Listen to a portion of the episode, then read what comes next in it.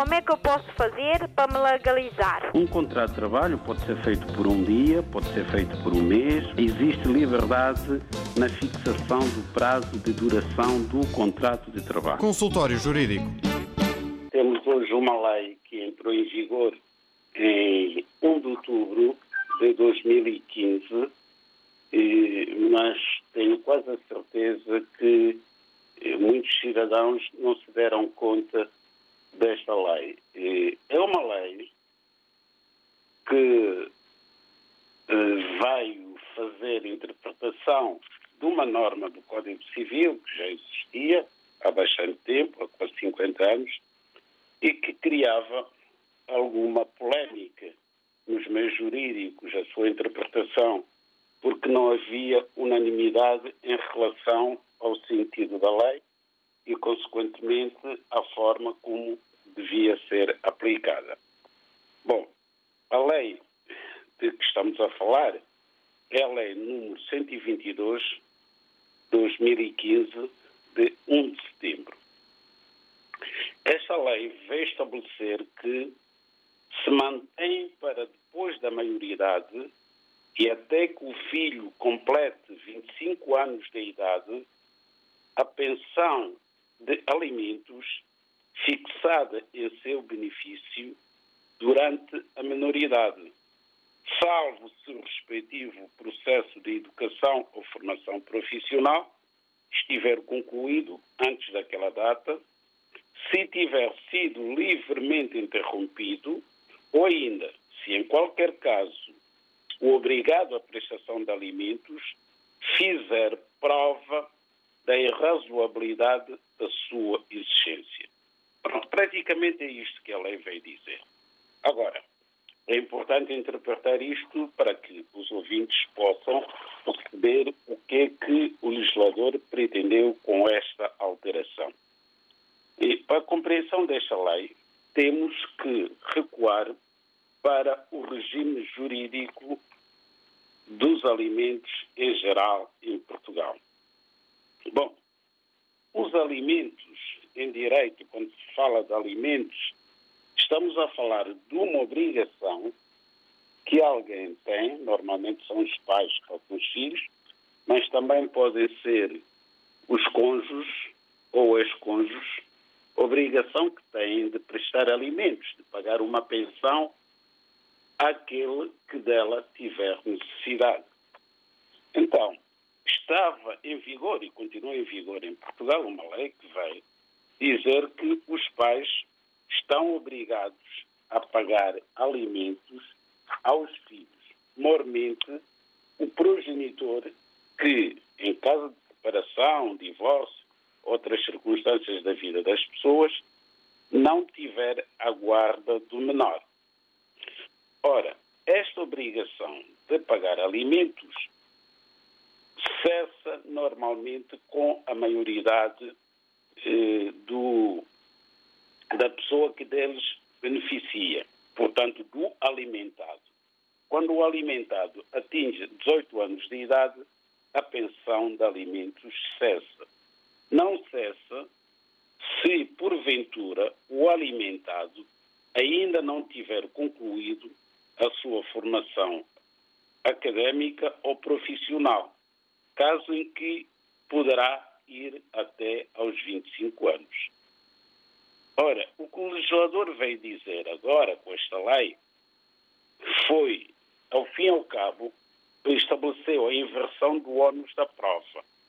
Ou seja, este direito à pensão de alimentos do alimentado mantém-se para além dos 18 anos de forma automática. Portanto, não está obrigado a provar que reúne as condições para a continuação da pensão.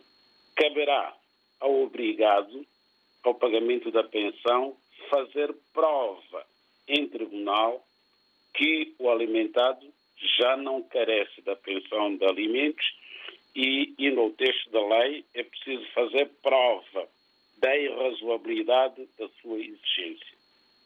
Ora bem, isto é novo no ordenamento jurídico português. É novo porquê?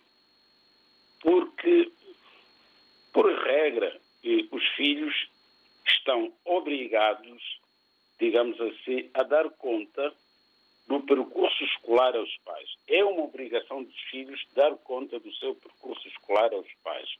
Aliás, como acontece com outras obrigações, como seja a obrigação de assistência, a obrigação de respeito, entre muitas obrigações. Portanto, é um direito que os pais têm de ter conhecimento do percurso escolar eh, dos seus filhos. Porém, no que se refere à pensão de alimentos e com esta nova legislação, o entendimento dos tribunais tem sido o de que cabe